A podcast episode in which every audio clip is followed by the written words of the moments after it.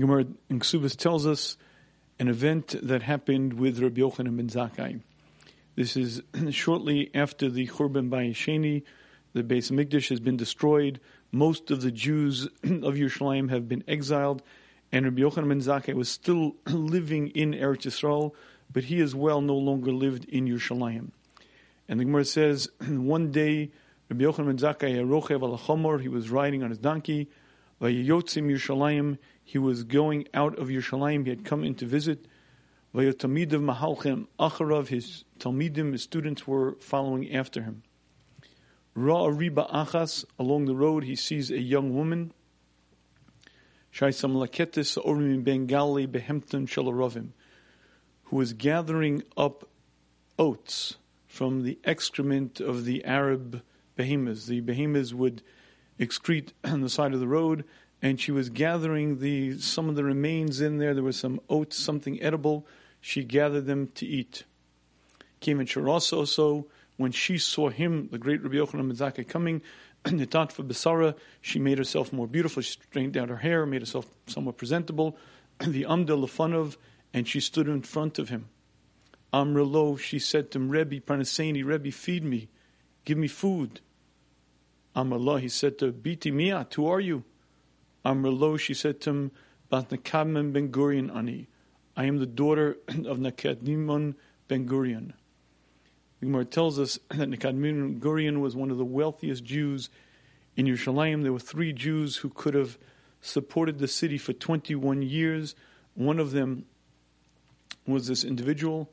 Amr lo, Rabbi Yochanan ben Zakkai said, Biti, my daughter, the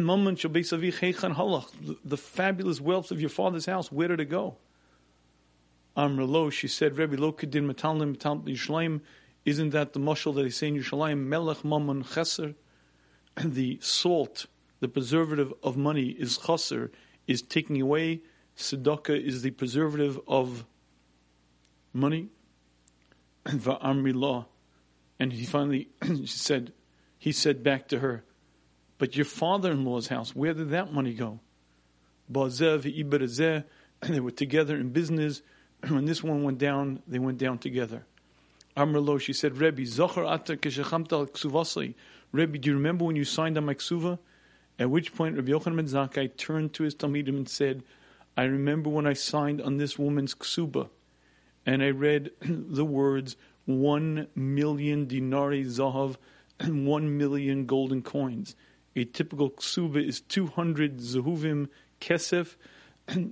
This woman's ksuba was infinitely more valuable, a fortune of money that's hard to imagine. And when Rabbi Yochanan ben Zakkai said those words, he said, Ashreichem Yisrael, praise be are you Yisrael, Bizman shosim ritzon shamokum, when you do the ratzon Hashem, enkel Ummah v'loshen shalatas bem, not a single nation can touch you.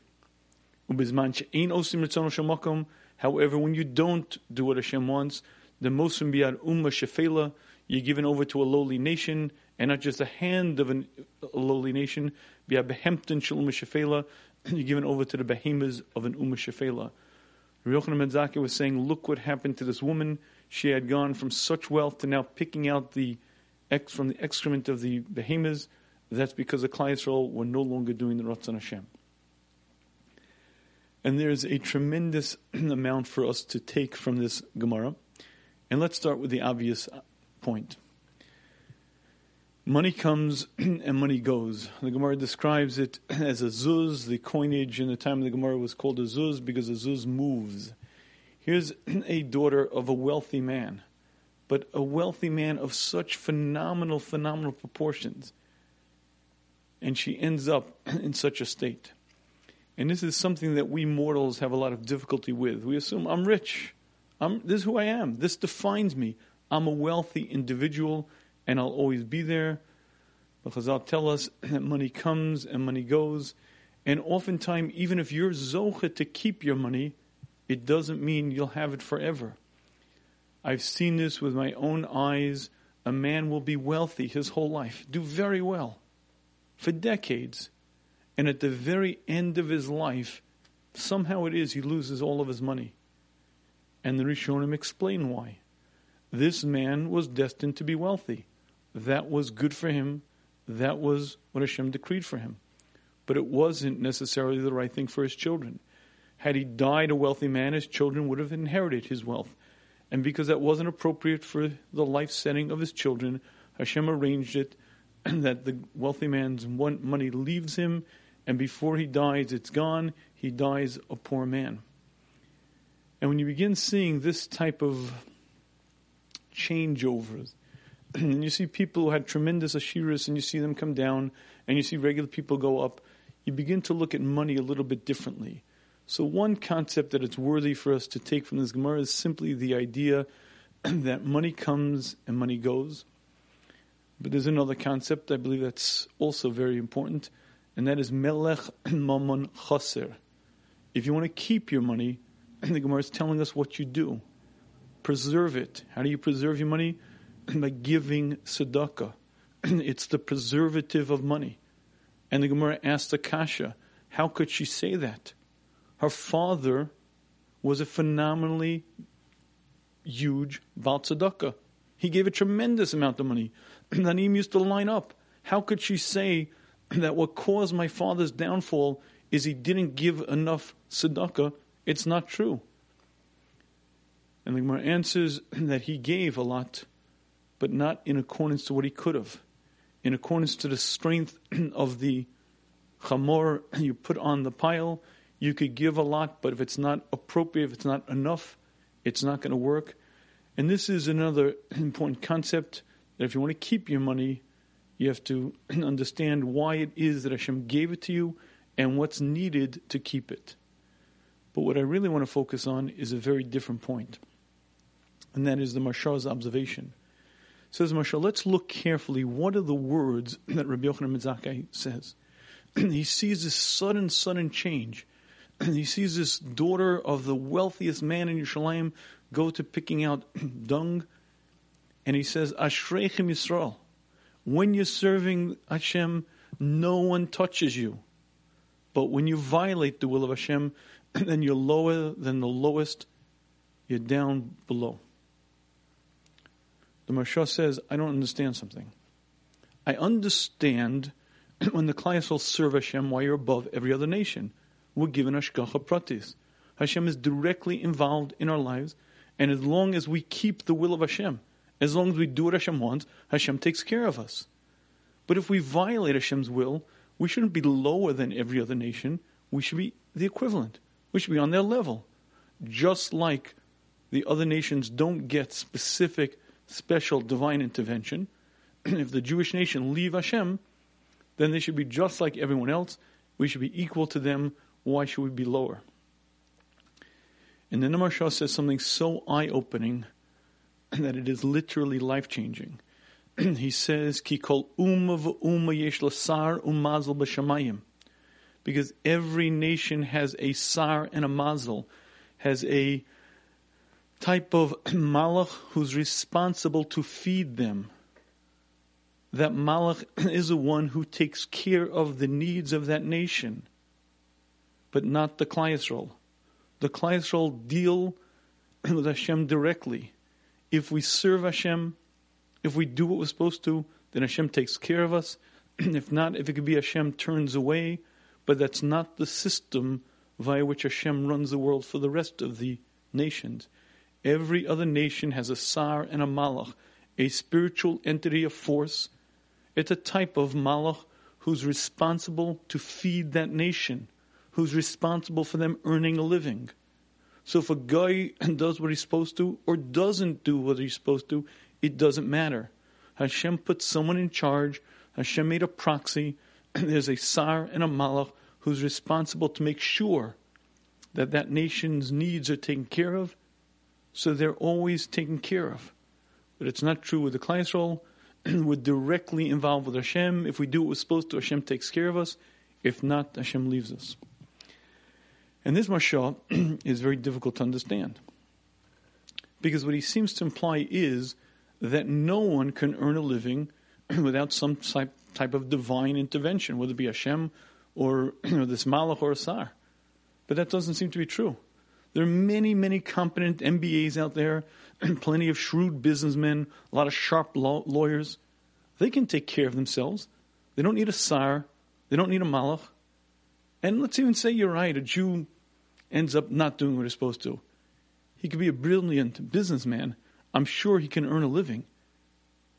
So this Mashal is very difficult to understand because he seems to imply that the Goyim can earn a living because they have this spiritual force, this Sar, this Mazel. The Jewish people don't have that, they have Hashem. Number one, it doesn't make sense that a guy should need this Sar and Mazel to earn a living. And number two, even if Hashem leaves this Jew alone, I'm sure the Jew is quite wise, quite capable. They're good businessmen. Why can't he earn a living without it? And to understand what the Mashal is sharing with us, what we need to do is step back a little bit and try to understand Hashem as much as we can. And it's a little ironic because in our religion we spend a tremendous amount of time learning Torah, doing mitzvahs, and it would almost sound like the only thing missing from our religion often is God. We learn about Sharshan Agach Hasapara, we learn about Sukkah Agav Sukkah, we learn a lot of intricate halachas that have to do with the details of running of our lives. We have various mitzvahs that keep us busy all day. But thinking about our Creator, thinking about Hashem in any real deep manner almost seems like it's overlooked. It's not the way it's supposed to be, but unfortunately it is. And so let's spend a minute trying to relate to Hashem on some level. And to begin with, let's start with the Gemara's observation. Mi yimalel gevuras Hashem. Who is it who can sing the praise of Hashem? Yashmiya kol tilaso. The ones who are able to understand and give over all of his praises. The Gemara says the average human being is incapable of praising God. And the Gemara gives a mushal. Imagine you have two peasants living in a kingdom, but they're very simple people. And one day they're having a conversation. And one of the peasants turns to his friend and says, you know, the king, wow, the king is so rich. Why, I bet you the king has over 100 silver coins in his treasury. His friend says, nah, 100 silver coins? You don't have a clue. The king is so rich, I bet he has 100 gold coins. Both of those peasants are degrading the king because the king's wealth isn't measured with 100 silver or gold coins. The king has treasure houses filled with diamonds and pearls and emeralds, but it's a wealth that's so beyond these peasants' understanding that in their attempt to compliment the king, in an attempt to praise the king, they actually debase him. And that's how Chazal described why it is that when we daven, we use the words that Chazal, our sages, wrote. Because they had at least an inkling, at least they had a glimpse of the glory, the majesty of Hashem, and because of their mind's eye view, they were at least able to sing praises in a way that were not totally degrading, and that's why the average person shouldn't sing praise. We should use Chazal's words. And that mushal, I think, is very important, but I'd like to share with you that that mushal worked back 2,000 years ago, but in our current world, it misses the point dramatically. Our knowledge of science today, our knowledge of the universe today, so exceeds mankind's wildest dreams that that mushal is insignificant and is almost wrong. The current known universe is comprised of 100 billion galaxies, each containing 100 billion stars. It's an expanse. It's so wide and so vast that it literally baffles the mind. And when you study a single cell and you understand that it's far more sophisticated, far more intricate than New York City, and you study the systems in that cell, and you recognize that a single human being is comprised of trillions of those cells, and you recognize that there are 7 billion of those human beings on this planet, and you recognize that this planet is 90-odd million miles away from the sun, and that our own little planetary system of one sun and 8 or 9 planets, depending on who's counting, stretches out over an expanse of billions and billions of miles. An expanse that's so wide and so vast that it's unimaginable. And you recognize that our little, tiny planetary system is nothing compared to the Milky Way. That the Milky Way galaxy is so wide and so vast that it's almost unimaginable. We measure distance in rather convenient terms. We measure distance based on feet, based on miles, maybe hundreds of miles. And that's okay to measure things in our own local planetary system. But how do you measure things when you need to measure much larger distances? Miles and hundreds of thousands of miles and millions of miles just no longer become convenient. You see, from here to the moon, we can measure 250,000 miles. From here to the sun, 90 million miles. But how do you measure distances in space? You can no longer use numbers that we are accustomed to because it's too cumbersome.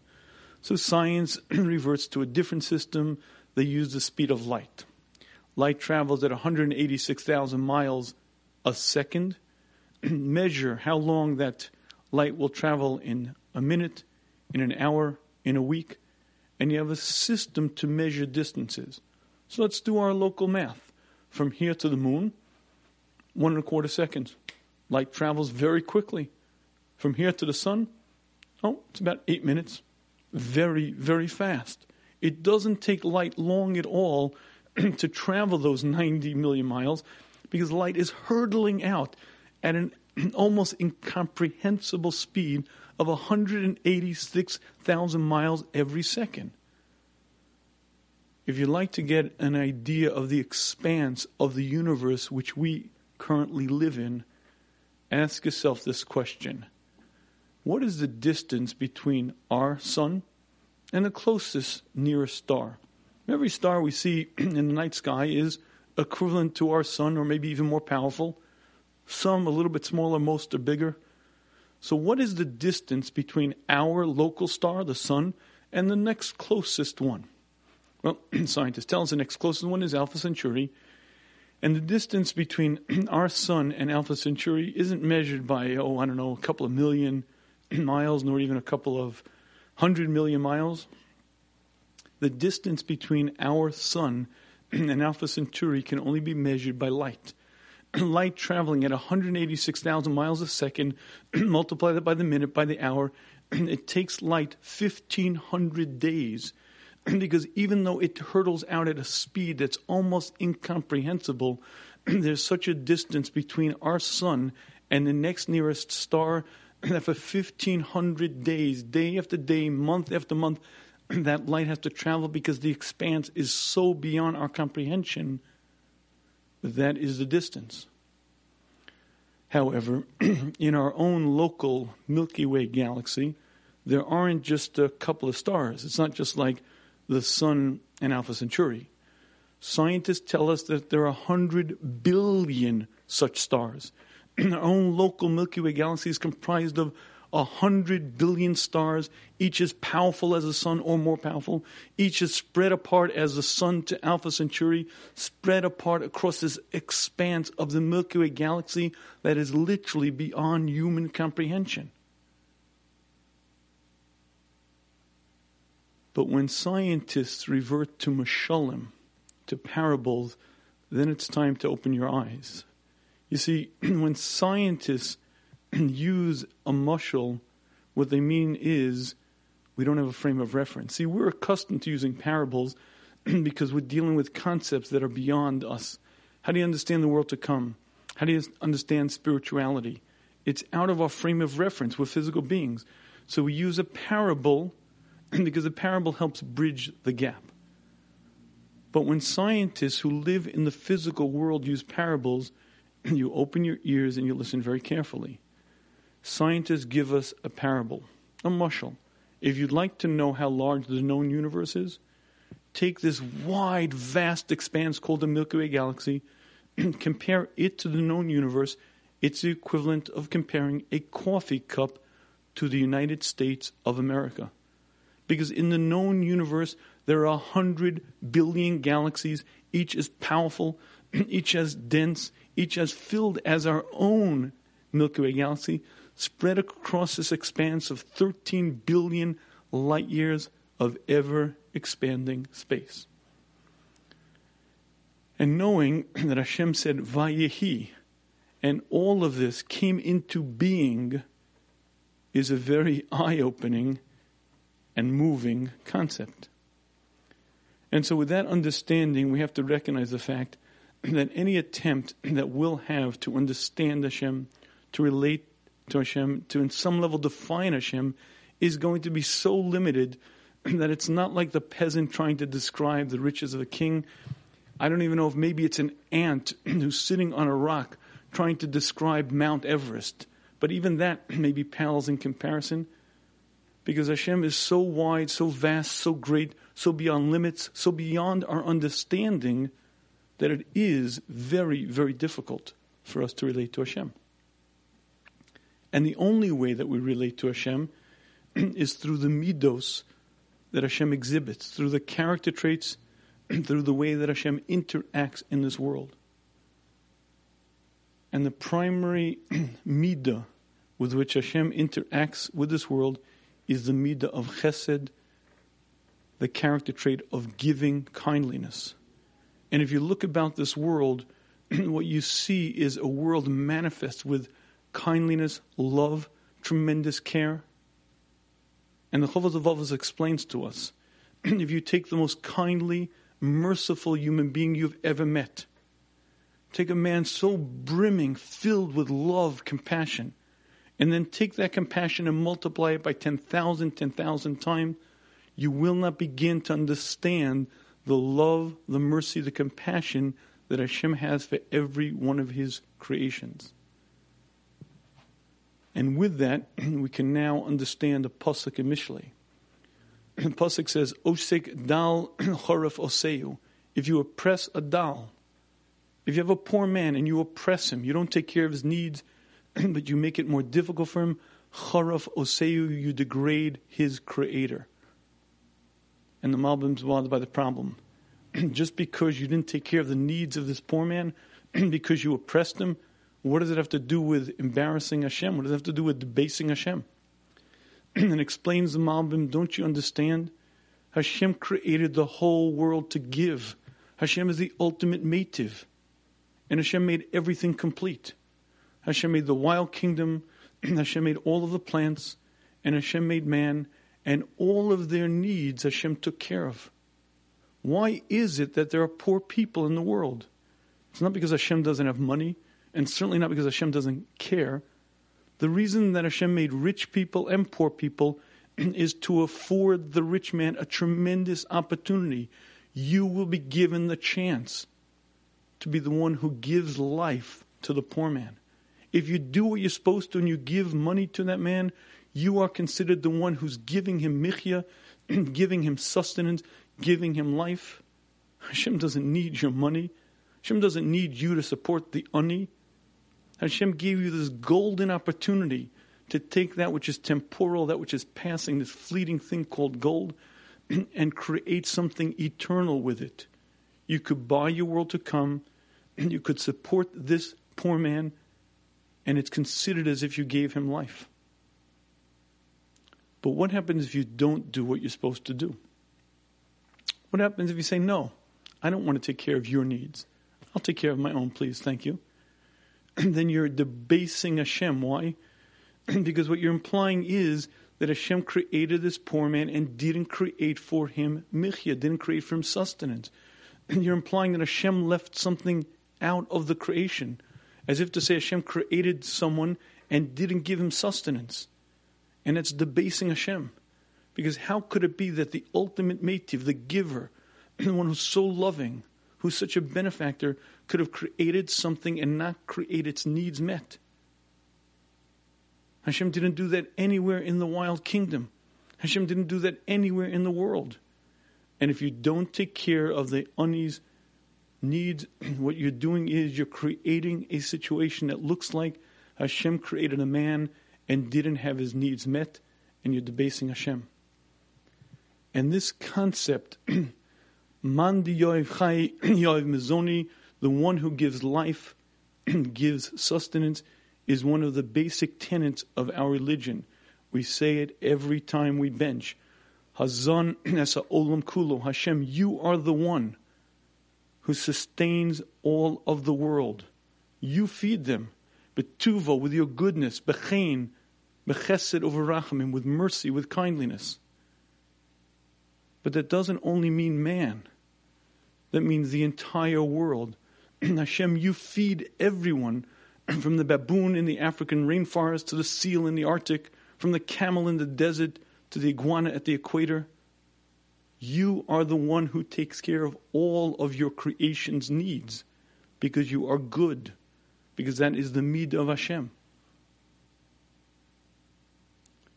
And this understanding that when Hashem creates someone, Hashem doesn't leave them and doesn't create them without sustenance is a fundamental concept that we have to understand.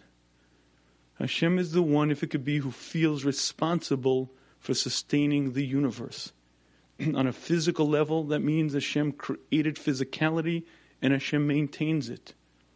On a far more practical level, it means that Hashem created the ecosystems and maintains them.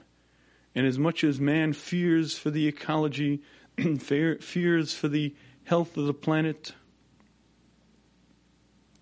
it's Hashem's world, and Hashem runs the world in different ways.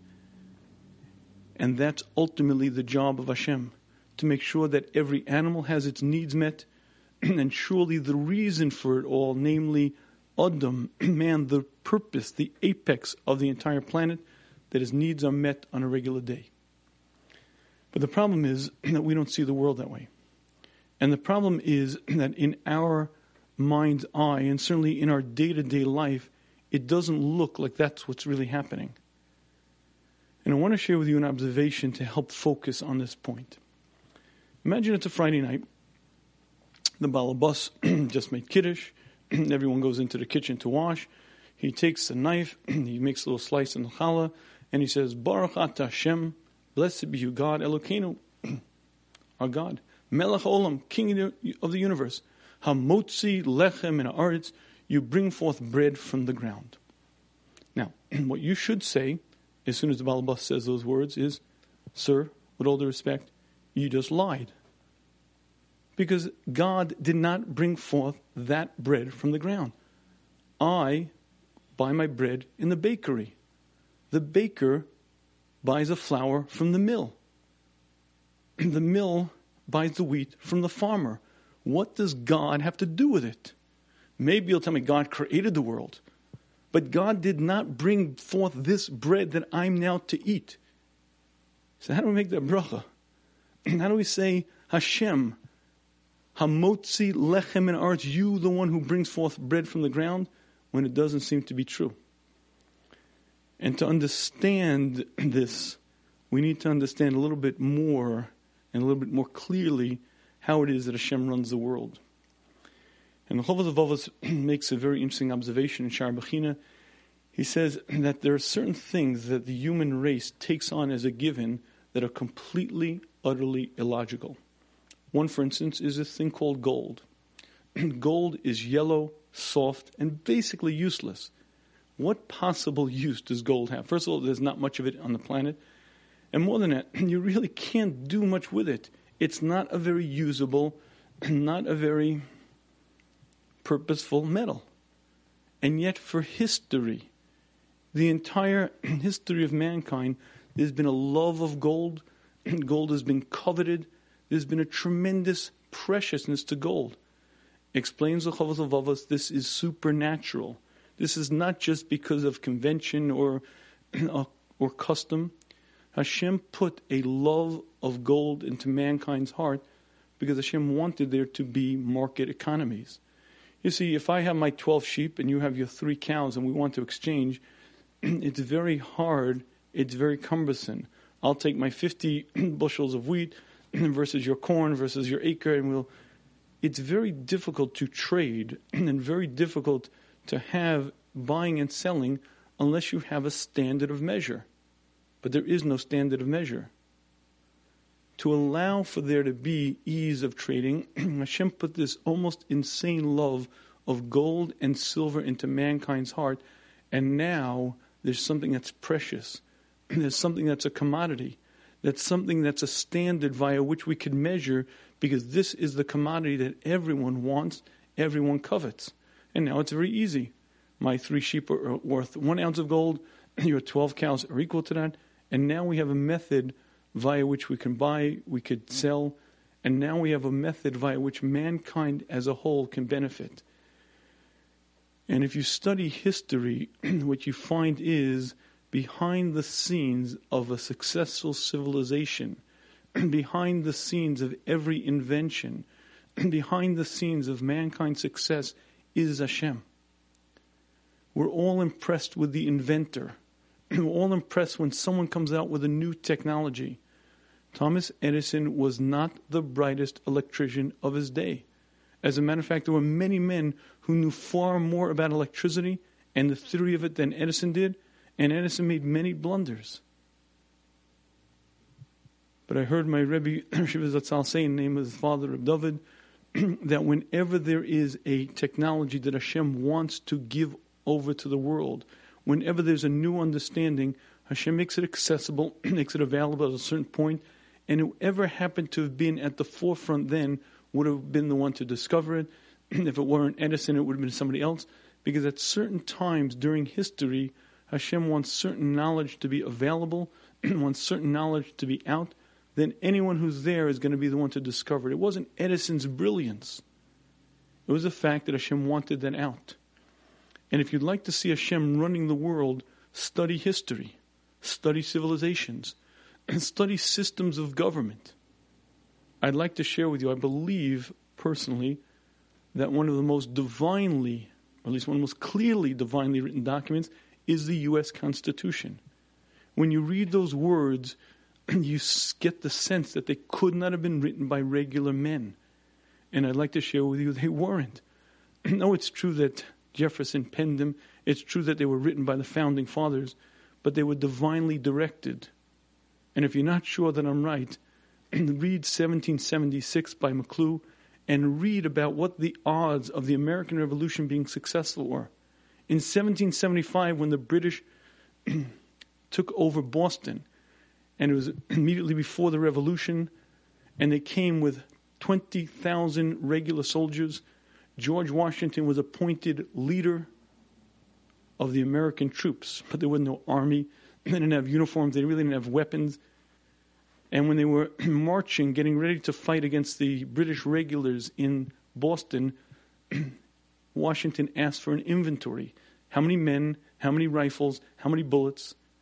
And what he discovered was that they had enough gunpowder for 9 rounds of bullets per soldier. Meaning to say they were so outnumbered and so outmanned, their equipment was so poor. When Washington heard those words, he turned white and couldn't speak for a half hour. And if you read story after story, it was clear that they should have lost that war many a time over. But more than that, the whole idea of a revolution, the whole concept of turning it around and that it should become successful, that it should spread from man to man, and that the idea should take hold, and that the idea should have a firm root within the hearts of these people. If you'd like to see Hashem running the world, study the winds that blow, the social trends that happen, those feelings that somehow mankind gravitates towards, those ideas that somehow take hold. And you will not find me a social scientist in the world who could explain why some fads take off and some don't. Some novel ideas become so popular, and some, despite their integrity, just fail. And if you'd like to see Hashem, I say all you need do is study history and watch Hashem orchestrate the events by putting thoughts into people's minds, revealing certain information, bonding together certain groups with a commonality of feeling, and you're watching Hashem running the world. And at a certain point in time, Hashem deemed it appropriate that there should be an industrial revolution. There should be knowledge given to man, knowledge aplenty, knowledge so available. There should be industry and there should be inventions, from a plow to a printing press to all of the machinery. But the wisdom of it was given out piece by piece. Man was given the thought to produce it, to use it, and piece by piece a very different world came about. And if you'd like to understand how we make that bracha of Hamotzi, it's because if you'd like to know why there isn't anarchy in this country today, it's not because of government, and it's not because of law and order. It's because Hashem so deemed it proper that this government should work, that this current society should remain in the way it is. And the reason why the fellow in the mill decides he should keep doing business, and the reason why the economy as a whole stays around, is because Hashem makes sure that people have the right ideas, the right thoughts. And if you'd like to see Hashem behind the scenes, watch a successful civilization, watch food brought to the market, and you're watching Hashem behind the scenes, giving wisdom to this man, orchestrating this person's thoughts, gathering together an entire society so that there should be food, so that there should be sustenance, so that there should be law and order, so that there should be a environment where human beings can succeed. And when we make that bracha on Friday night, and when we make that bracha every time we eat, what we're acknowledging is not just that Hashem created the world, not only that Hashem maintains physicality, but the systems of order, society as a whole, government, the concepts that keep mankind going are governed directly by Hashem. Hashem is behind the scenes running it. Hashem is orchestrating it from Minnesota to Missouri to Milwaukee, throughout this country, throughout the planet. Hashem is there orchestrating, actively involved in keeping things going as they should be going. And when I make that Hamotzi, I'm acknowledging the fact that Hashem is intimately involved in the runnings of the world. And this concept that if it could be, Hashem feels responsible to maintain the world is one of the basic tenets of our religion. When Hashem created the world, He did it for a very specific purpose. And because Hashem is the ultimate giver, Hashem, if it could be, feels responsible. If I invited you to my house, how can I not feed you? How can I not give you a place to sit and rest? Hashem created the world to give. Hashem created the world to give us a chance to grow, to accomplish, to reach our portion in the world to come. And as unimportant as this world is, every part of it has been created with such wisdom and forethought for man's benefit. And Hashem is actively involved to make sure that everything continues in a way that mankind can succeed. And if you would like to see, much like a symphony orchestra, you don't have to see the conductor. But when you go to the symphony orchestra, the 81 instruments playing together, the 81 instruments with the harmonies, the melodies, the strings, the wind section, the coordination of it all screams out that someone is conducting it. Someone wrote the music. Someone is guiding it. When you see a world so vast and harmonious continuing to exist, you see Hashem. On the physical level, when you see stars and suns and moons, when you see ecosystems, when you see biology and chemistry still existing and still working together, you see Hashem. But even more so on a societal level, when you see systems of government, when you see groupings of men, when you see large corporations, when you see an economy that's flourishing, you're seeing Hashem orchestrating the scenes from behind, keeping things going. And that's what the Pasuk means. That's what we say, Hazan es ha'olam kulo, Hashem, you feed the world. Hu nosein lechem l'chol basar, you alone give bread to all mankind. Because Hashem is the creator, maintainer, and orchestrator of all the physicality and everything in the world. And with that, let's make an observation. Imagine you get a chance to meet Phil. Phil's a frum Orthodox Jew, very nice guy. And, you notice that he goes to shul, and he learns the Daf Yomi, and he davens. And you're pretty impressed. Pretty good guy. And then as he's putting away his talis and tefillin, you hear him say these words.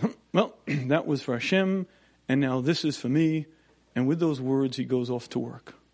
Okay, not bad. I mean, listen, he did for Hashem, right? He learned, he davened, and now he's got to earn a living, right? That was for Hashem, and this is for me. And you're pretty impressed with Phil. Except that Phil is half a kofar. He's at least 50% a heretic. Because if you believe that God lives in the Beis Medrash, God is in the shuls, in the synagogues and the houses of worship, but in the marketplace, it's my wisdom, it's mankind's acumen, then you've got about 50% of the story right, and maybe even less than that. And one of the basic understandings that we need to grab hold of on a regular basis is that Hashem doesn't live in the Beis Medrash only. Hashem is the one who sustains everything, including Wall Street, including corporate America, including the global economy. And Hashem doesn't just live in the Beis Medrash. Hashem runs the world. And if that's hard to really feel, if it's hard to be margish that on a real operative level, let me share with you one observation. In this world we live in, there's something called rain insurance. Let's say you're a caterer, and you're planning a large outdoor event. I don't know, maybe a Lag BaOmer event. And there are literally tens of thousands of dollars of expense, maybe hundreds of thousands of dollars of expense. You take out rain insurance. What is rain insurance? What happens if it rains? If it rains, then all the money that I spent on hot dogs and hamburgers and labor and et cetera, months of planning, months of advertising, all of it goes down the drain. So you take out rain insurance, you spend a few $1,000s so that if it rains, you're covered. They'll cover, premiums will cover the expense, and you won't get wiped out. I have a simple question. Assuming you're a sharp businessman, why do you take out rain insurance? Just read the weather report. Let's say it's 2-3 months before the event. Just kind of look through the weather reports and go figure out what it's going to be like in May. What do you need to waste thousands of dollars? We have satellite reports today. We have Doppler measurements. We have all kinds of sophisticated systems. Why don't you just read the weather report and save the thousands of dollars? Well, the answer really is quite simple, because to predict tomorrow's weather, you need to know about the weather today across most of North America. To predict 3 days from today, you need to have a view of the weather across the entire Northern Hemisphere. And to predict out 5 days from today, you need to have a clear grip of the entire world. You see, with satellite imagery, with Doppler radar, with high-resolution computer models, as sophisticated as mankind has gotten at telling what the weather will bring, we've only gotten it to within a few days at best. And how many times does the weather report, even 3 days from now or 5 days from now, get it wrong? And that's a very important observation, because despite the fact that science has evolved tremendously, and despite the fact that mankind's technological wisdom is astonishing, there's also much that we don't know. And as man is very, very poor at telling the weather 2 months forward, man is also very, very poor at predicting the state of the economy. In 1929, there was a worldwide depression. The market crashed, and it wasn't just the United States. The entire world's economy trashed. Done. Finished. And if you speak to people living at the time, there was no one who had money. You could have a great business. You could have a great product. But no one had money to buy it. So everyone, every man, woman, and child was poor. There was just no one who had money to buy things. Occasional Rockefeller would give out dimes, but as a whole, no one had money. But here's the strange part. Ask market economists. Ask social scientists. Sir, could you explain to me what happened? Well, consumers lost confidence in the market. That's interesting. Could you explain to me why? No, not really. With your MBA, with your PhD in economics, you cannot explain why it is that for some reason, I don't know why, the consumers lost confidence in the economy. They began selling, they began a uproarious sell motion, and before you know it, everybody was selling their stocks and nothing was worth anything. Ask somebody to explain to you why in 1987 the market crashed and lost 22% of its value. Well, we have theories, we believe, we're going to try in the future to prevent them.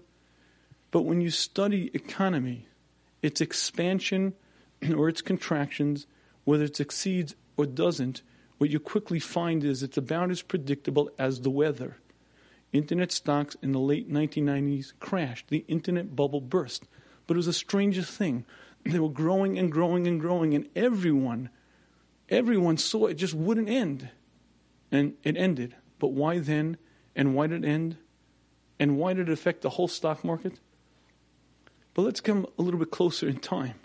In 2007, our own market here in this country and much of Europe as well went through a tremendous crisis, the mortgage crisis.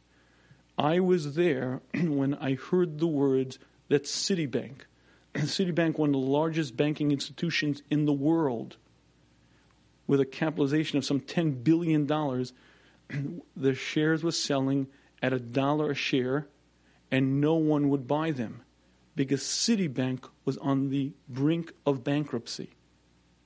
Why did the mortgage crisis suddenly hit? And why did the bubble burst? So people will give you their thoughts and their reasons, but why did it continue for years, and why did it affect everything, and why? And if you'd like to watch Hashem running the world, just study those realities. And here's the point. One worldwide depression, and you and I are both out of a job. You know, in the 60s, everyone knew that if you wanted job security, you become an engineer. You work for AT&T as an engineer, and you're taking care from cradle to grave, your kids' education, your retirement, you're set. And then something happened. Then all of a sudden AT&T was no longer the giant corporate that it was, and Verizon, which had 3 times its market capitalization, was threatening to buy it out. And all of these engineers who became VP of development, VP of research, found themselves laid off. In the 1990s, all the manufacturing went to China. In this past decade, all the programming went to India. And when you begin to look around, you begin to realize that this thing called the economy is very, very fragile. And it's very, very tenuous. And you and I don't control it. And if you'd like to see Hashem behind the scenes, study its growth, its contractions, and say to yourself, I get it. Hashem is the one who created the world. Hashem is the one who runs the world. And when I open the paper, I see Hashem's plan being enacted. Hashem behind the scenes, putting this thought into this CEO's mind, this thought into this government official, making sure that exactly that which Hashem wants to be will be. And it's strange that we human beings, as intelligent as we can be, often miss this. And I think that's exactly what Rabbi Yochanan ben Zakkai was saying. You see, Hashem runs this world. And there are different forces that Hashem uses to run the world. Jews are given Hashem's direct involvement. Hashem is directly involved with them. Hashem deals with each Jew as a separate entity. But Hashem feels if it could be responsible for the entire world, from the African Serengeti to the deserts of the Sahara. And Hashem puts different sarim, different malachim, different spiritual forces in charge of each ummah. And it's not by accident that in China there's enough food to survive. It's not by accident that India has something of an economy that's still functioning. There's a Malach, a Sar that's responsible. You and I don't see it. We see man. Because we're living in a very, very temporal, passing phase. We get so caught up in the trees, we don't see the forest.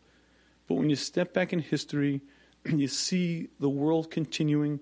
You see society still existing. You see harmonious systems of government keeping going.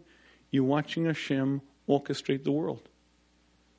But the system that Hashem uses for the Gentile nations and for the Jews are different.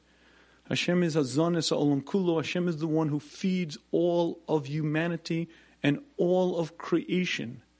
But there are different systems. the Jewish nation are unique. They're special. We have a unique relationship with Hashem. We're bonim atem l'Hashem l'keichem. We're children to Hashem.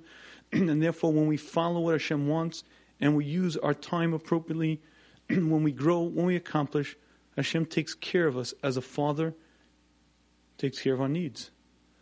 But if we stop doing what we're supposed to do, then if it could be Hashem turns away and we're left on our own. Does that mean necessarily I'll be poor? Does that mean if I don't keep Torah mitzvahs, I'm going to be impoverished?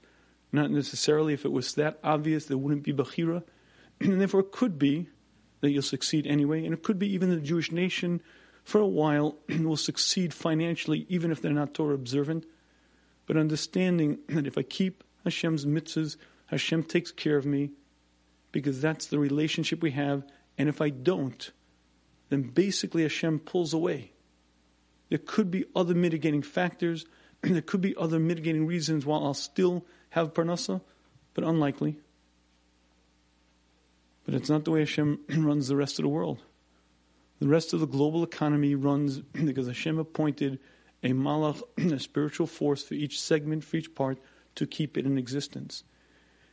And the only way a person can grow in understanding is by stepping above the fray, by looking at the world through a glass of history, by looking at it with an eye of a long vision.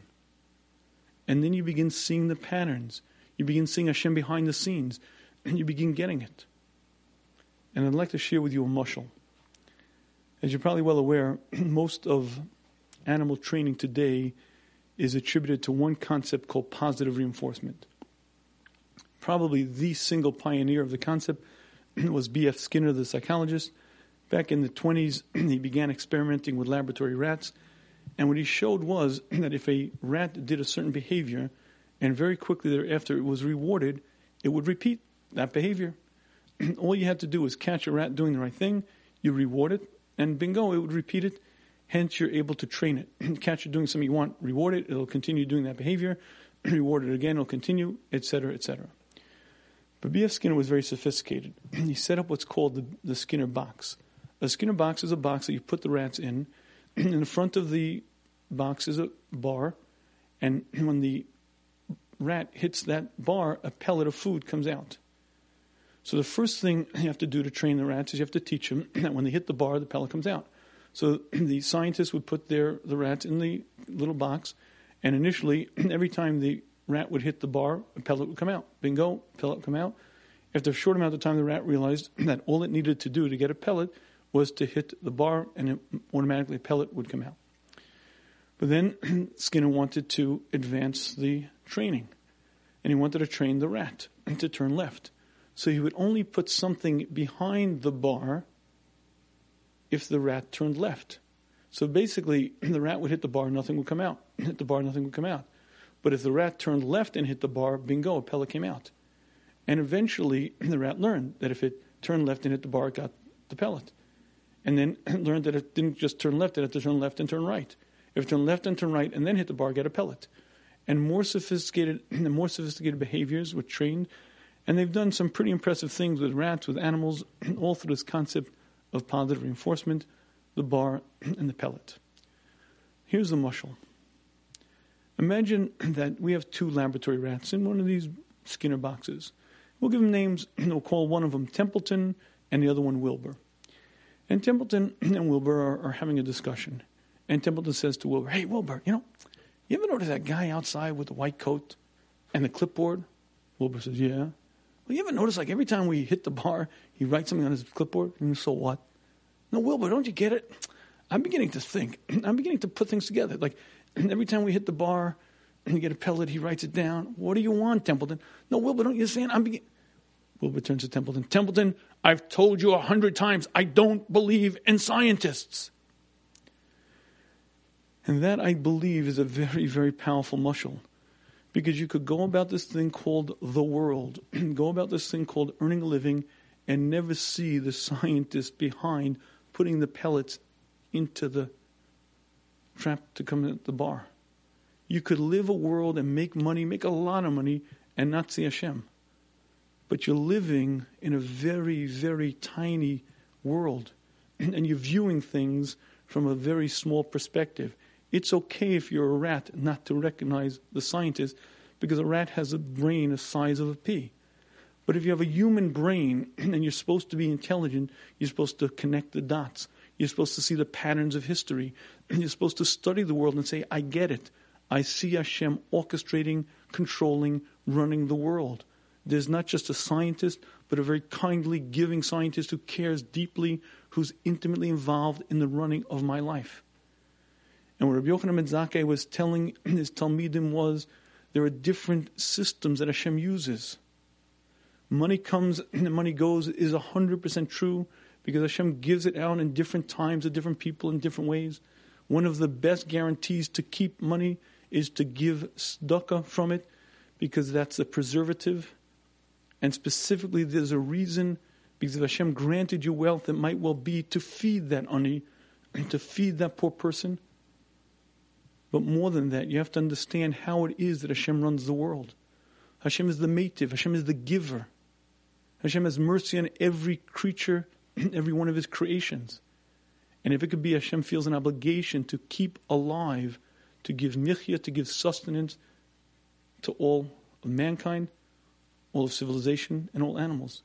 If on occasion you're granted the unbelievable opportunity to be one who gives sustenance, you're placed in a position where you're allowed the opportunity to give another human being a livelihood, it's a tremendous opportunity to be domed to Hashem.